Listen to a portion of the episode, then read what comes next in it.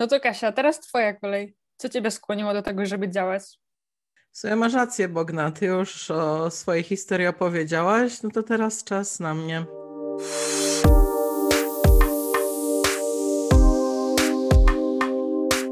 Cześć, słuchajcie podcastu Studenckiego Kolektywu Klimatycznego Uratujmy. Ja w sumie trochę wiem, jak to u Ciebie przebiegało i ciekawe jest to, że nasze zainteresowania w liceum były dokładnie takie same, czyli geografia, tylko ta droga trochę inaczej się potoczyła. I u żadnej z nas y, same lekcje nie były bezpośrednim motorem do działania, bo tak jak już mówiłyśmy, ten program geografii w liceum to, to nie jest, on nie jest y, sfokusowany na klimat i na zmiany klimatu, tak, no z tego miejsca muszę zdecydowanie podziękować e, mojej nauczycielce od geografii z liceum, która zwracała bardzo dużą uwagę na istotę globalnych zmian, w tym zmian klimatu. No dobra, ale skoro to nie z lekcji się wzięło, choć miałaś dużo szczęścia w tym zakresie, to co sprawiło, że teraz tak aktywnie działasz? W moim liceum co pół roku realizowaliśmy projekty spoza materiału takiego obowiązkowego. Każda osoba wybierała sobie jeden temat i e, nauczyciela lub nauczycielkę, którzy koordynowali taki projekt, e, trzeba było na własną rękę poszukać jakichś źródeł e, i stworzyć 10-minutową prezentację na wybrany przez siebie temat. I jeden mój projekt dotyczył geoinżynierii czyli sposobów, w jaki możemy modyfikować pogodę, jak możemy na pogodę wpływać. E, ja się skupiałam najbardziej na wywoływaniu opadów. E, no i zaczęłam zgłębiać różne, e, różne informacje dotyczące tej geoinżynierii. Trafiłam na mnóstwo teorii spiskowych i byłam tak obryta z tych teorii spiskowych, że trochę zapomniałam o przyczynach, dla których wzięłam ten temat, a tą przyczyną był szczyt klimatyczny w 2015 roku i podpisanie porozumień paryskich. Czyli chcesz powiedzieć, że to fake news zainspirowały Cię do tego, żeby taką wagę przykładać do klimatu, do rzetelnych wiadomości? Trochę tak. E, I też na, na pewno napędziło mnie to do poszukania właśnie jak naj, dotarcia do źródła po prostu skąd w ogóle się wzięły te przewidywania w porozumieniu paryskim, e, skąd naukowcy czerpią wiedzę na temat tego, co się na świecie dzieje. I jak zaczęłam czytać coś więcej poza moim podręcznikiem od geografii, to naprawdę zorientowałam się, jaki ten problem jest ogromny. E, I tak część działania y, dopiero zaczęła mieć sens w mojej głowie, jak się zorientowałam, że kryzys klimatyczny to jest rzecz poważna i że rzecz, która nie jest jakoś bardzo nam odległa. No okej, okay, czyli najpierw była wiedza, a później działanie. A co było taką pierwszą rzeczą, którą zrobiłaś w tym zakresie? Ja w ogóle w liceum byłam święcie przekonana, że wszelkie protesty to są totalnie nie dla mnie. To nie jest mój sposób uzewnętrzniania się, to nie jest y, mój jakiś sposób na zadowolenie swojego sumienia, że coś robię. Dla mnie to naprawdę była jakaś ostateczność, z której nie, nie, w której nie widziałam jakichś dużych powodów, aż do tych wielkich protestów młodzieżowego strajku klimatycznego, które łączyły w sobie i taki walor edukacyjny podczas przemówień. I też to, że zobaczyłam, jak dużo jest osób, które widzą ten problem. Pierwsze Twoje działanie to było działanie z młodzieżowym strajkiem klimatycznym, tak? Tak, tak, ale to też nie było tak, że ja od razu chciałam to organizować, bo wydawało mi się, że ja tam po prostu nie pasuję, że e, nie mam w ogóle doświadczenia w organizowaniu takich rzeczy i że się to do tego nie nadaje ale dzięki temu, że poznałam osobiście e, jedną osobę ze strajku, udało mi się jakoś szybciej w te, w te działania wdrożyć i pomóc tak naprawdę bezpośrednio najpierw tej osobie, a później się okazało, że hmm, chyba jednak mam jakieś umiejętności, które pozwalają mi w młodzieżowym strajku działać. No tak, bo ja pamiętam pierwsze spotkanie z tobą, to było na strajku na placu Mickiewicza w Poznaniu, w momencie, w którym dawałaś przemówienie. Tak, i to było moje pierwsze przemówienie w życiu. Ja wcześniej może miałam jakieś właśnie te prezentacje, to okej, okay, ale to wiesz, to były prezentacje przed moją klasą, ewentualnie przed całą niewielką szkołą, a to nie były prezentacje przed setkami osób czy którymś tysiącem, tak jak to miało miejsce. No to dość poważny debiut, bo na strajkach pojawia się pod 2000 osób i tak po prostu stanąć przed wszystkimi i mówić o czymś przez 5 minut, no to niezłe osiągnięcie. A czy działałaś wtedy przy organizacji, czy po prostu chciałaś się, chciałaś opowiedzieć o czymś i zgłosiłaś się na strajk jako tylko i wyłącznie mówca? Ja w ogóle tego y, przemawiania na strajku przez długi czas nie brałam pod uwagę. Właśnie mnie peszyło to, ile osób przychodzi. Chciałam bardziej poznać e, mechanikę działania takich strajków i trochę pomóc i tym swoim doświadczeniem organizacyjnym z jakichś mniejszych przedsięwzięć się podzielić i przyczynić się jakoś dobrze do tego strajku. Ale e, moje pierwsze przemówienie było o fast fashion, o, o szybkiej modzie z sieciówek. I to jest temat, który mnie tak bardzo wtedy poruszył. Pamiętam, obejrzałam jeden dokument e, na ten temat, który uznałam, że każdy powinien o tym wiedzieć i dlatego zdecydowałam się opowiedzieć o tym ze swojej perspektywy. Czyli znowu tutaj mamy dość ciekawe połączenie trochę innego tematu, tematu mody z tematem klimatu, który tak naprawdę też jest ważny i to sprawiło, że chciałaś po raz pierwszy raz przemówić. Tak, nie wiem czy pamiętasz, tam ten strajk odbywał się w Czarny Piątek, czyli wspaniałe święto konsumpcjonizmu i wszelkich wyprzedaży. Więc tak. to wszystko po prostu się składało w jedną całość. No i moja złość e, na, na tę sieciówkową modę doprowadziła do tego, że, że przełamałam się i chciałam publicznie coś na ten temat powiedzieć. No dobra, no to jest to temat, który dotyczy tak naprawdę każdego z nas, no bo każdy się ubiera i y, może mieć mniejszy lub większy wpływ na zmianę klimatu, ale jak zdobyć rzetelną wiedzę o tym? Bo to nie jest takie oczywiste. Nawet jak coś jest interesujące, to nie do końca zawsze wiadomo skąd czerpać informacje. Pewnie, że nie. Szczególnie przemysły nastawione na duży zysk często ukrywają dużo informacji przed konsumentami, nie? To nie jest tak, że wszystko mamy podane na tacy i że doskonale wiemy, jaki jest e, koszt środowiskowy. Też jest ciekawe pojęcie, które się pojawia w nowoczesnej ekonomii, że nie jest tylko koszt produktu, ale też koszt środowiskowy, czyli jaki, jaki dany przemysł ma e, swój, swój wpływ na środowisko. Natomiast no, to nie jest wygodny temat, bo nie da się powiedzieć, żeby to, żeby to jakieś były dobre oddziaływania, co nie? No zwykle są albo pieniądze, albo, albo większe pieniądze, albo mniejszy koszt. I tu jest właśnie, tu się pojawia właśnie moja konsekwencja w dążeniu do celu i myślę, że wiele osób też tak ma, że jest dużo zagadek na tym świecie i można by sobie układać w głowie jakieś różne scenariusze, ale dopóki się nie pozna prawdy, się nie da spokojnie zasnąć. I u mnie tak właśnie było. I dotarłam do informacji na przykład Greenpeace'u, który sprawdzał, jak działają fabryki e, H&M-u. To mnie załamało Zobaczyłam też jakieś statystyki Climate Reality dotyczące e, Forever 21, marki, która w tamtym czasie po prostu święciła triumfy w Polsce. I no ja też robiłam zakupy w tych sklepach i na pewno nie, nie będę teraz obwiniała każdej osoby, która nosi ubrania z tych sklepów, no bo to są rzeczy dostępne dla nas e, po coś są produkowane, żeby, żeby, żeby można ich używać.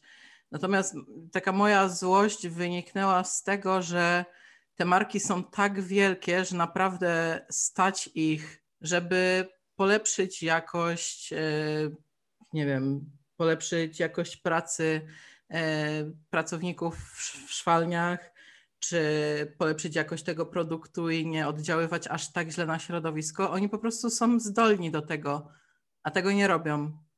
I to mnie tak bardzo zabolało, że marki i firmy, które wiedzą, jak dużo złego robią, tak naprawdę nie biorą tego aż tak pod uwagę.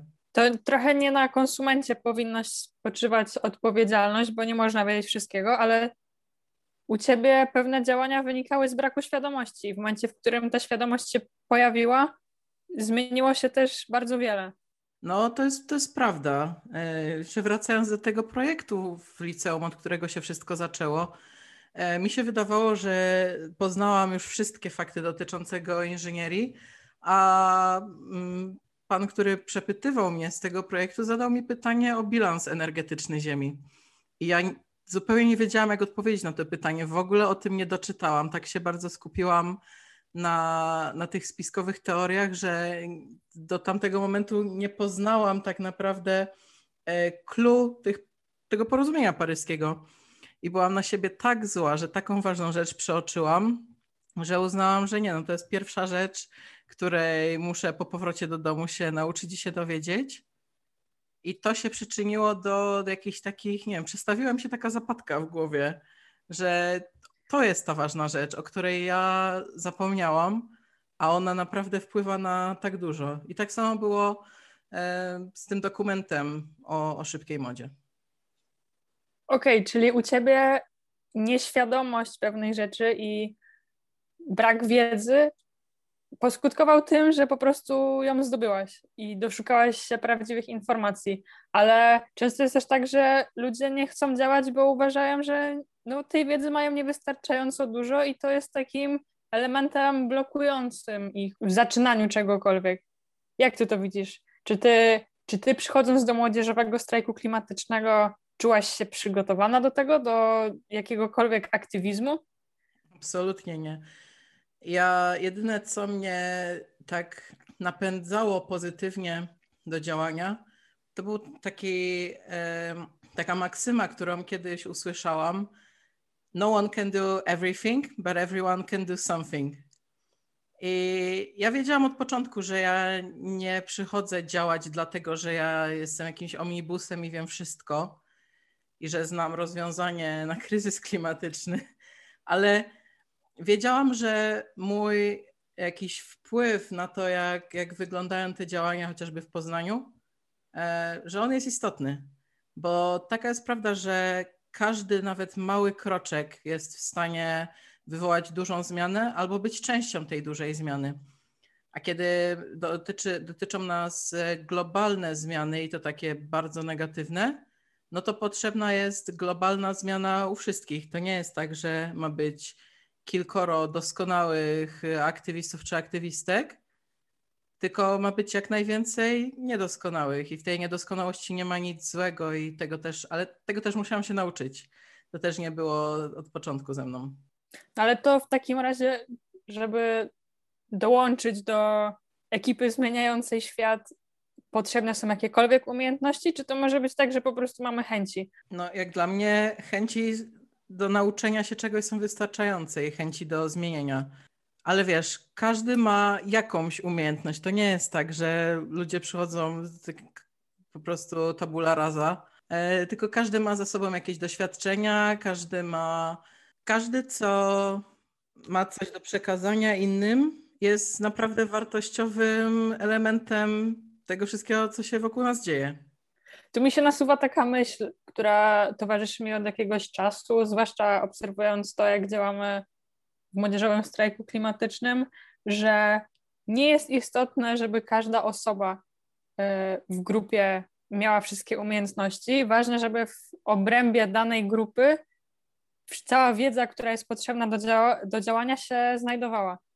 Może być to rozdzielone, każdy, każda część tej wiedzy na inną osobę. W momencie, w którym jest dobra komunikacja, to tak naprawdę zadziała. Jedna osoba może wiedzieć, jak się wypowiadać, inna wiedzieć, jak pisać, trzecia interesować się trochę sztuką, więc może zadbać o walory artystyczne wszystkich przedsięwzięć, które są e, podejmowane.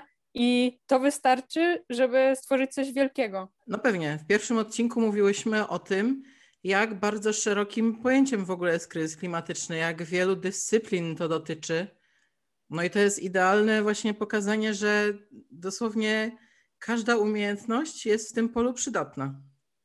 fajne jest to, że działając z ludźmi, którzy wiedzą coś innego niż ty, szybko się uczysz tak naprawdę nowych, yy, nowych rzeczy. I przychodząc z jedną umiejętnością, czy nawet z żadną, wychodzisz nagle z pięcioma i nie jesteś tego świadomy, bo to jest takie trochę uczenie się przy okazji. Spędzasz czas na robieniu tego, co chcesz, czyli działaniu w dla, ważnej dla ciebie sprawie, dodatkowo często z ludźmi, których lubisz, a jeszcze zdobywasz nowe umiejętności. A przychodzi mi do głowy jeszcze jedna rzecz, no bo tak naprawdę nie tylko o pracę chodzi i nie tylko o działanie chodzi, tylko też fajnie było jakby to właśnie sprawiało przyjemność. Czy osoby, które po prostu wprowadzają dobrą atmosferę też są przydatne? No oczywiście, szczególnie przy takim temacie, który zdolny wywołać depresję klimatyczną. To, to jest oczywiście bardzo przydatne. Wydaje mi się, że szczególnie w takiej pracy, która jest no, typowo wolontariatem, tak? bo e, żadna osoba nie robi tego na jakieś praktyki na studia, czy nie, nie otrzymuje za, za działanie e, wynagrodzenia ważna jest ta dobra atmosfera, żeby się nie wypalić, no bo jak ma się przydać osoba, która jest totalnie wypalona i nic jej się nie chce robić, to już lepiej zadbać o tę dobrą atmosferę, poświęcić trochę czasu na uspokojenie się i na wyciszenie i wrócić do działania w pełni sił.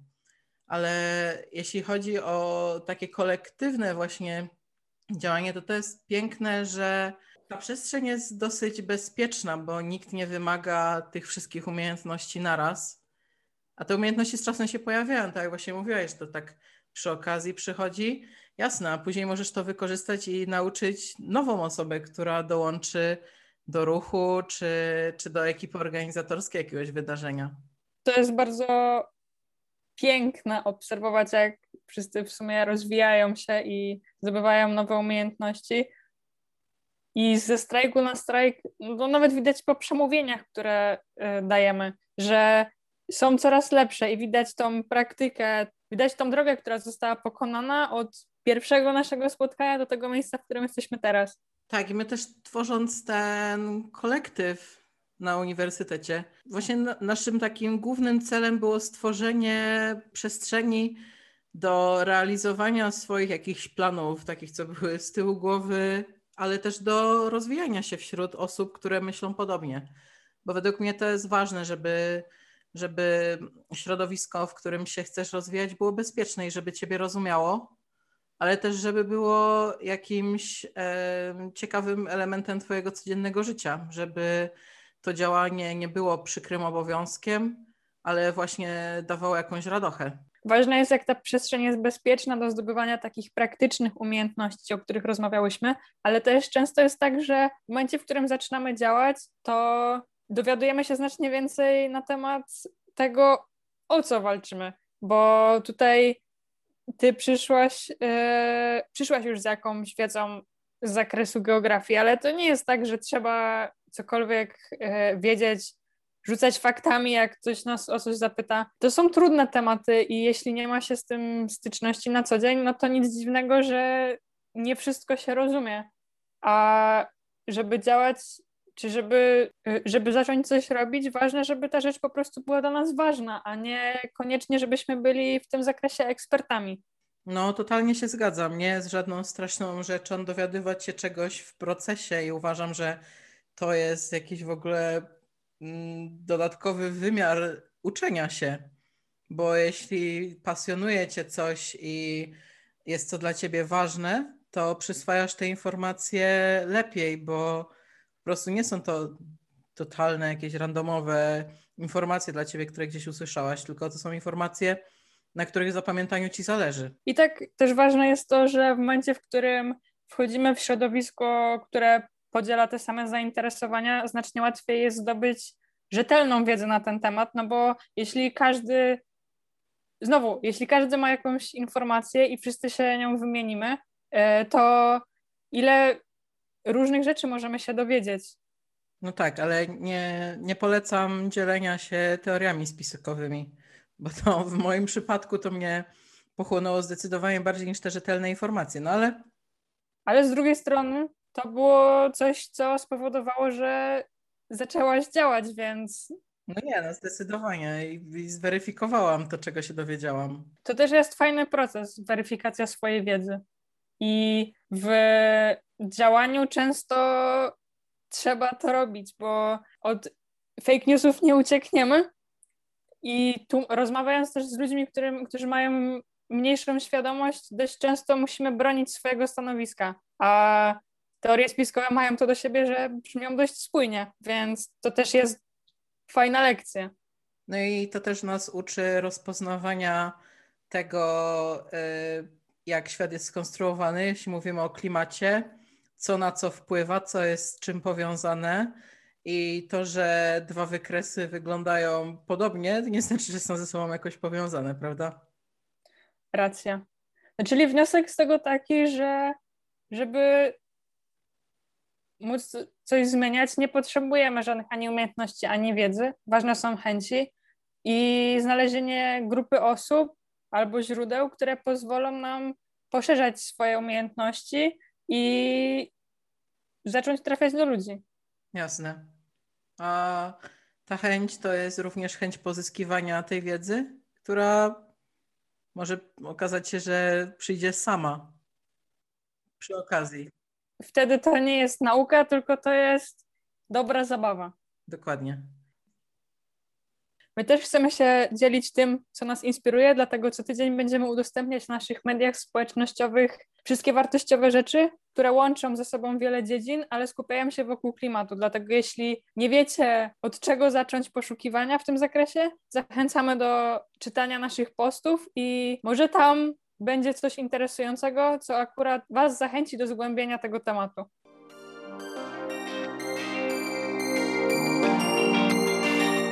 Dzięki za wysłuchanie do końca i do usłyszenia w następnym odcinku.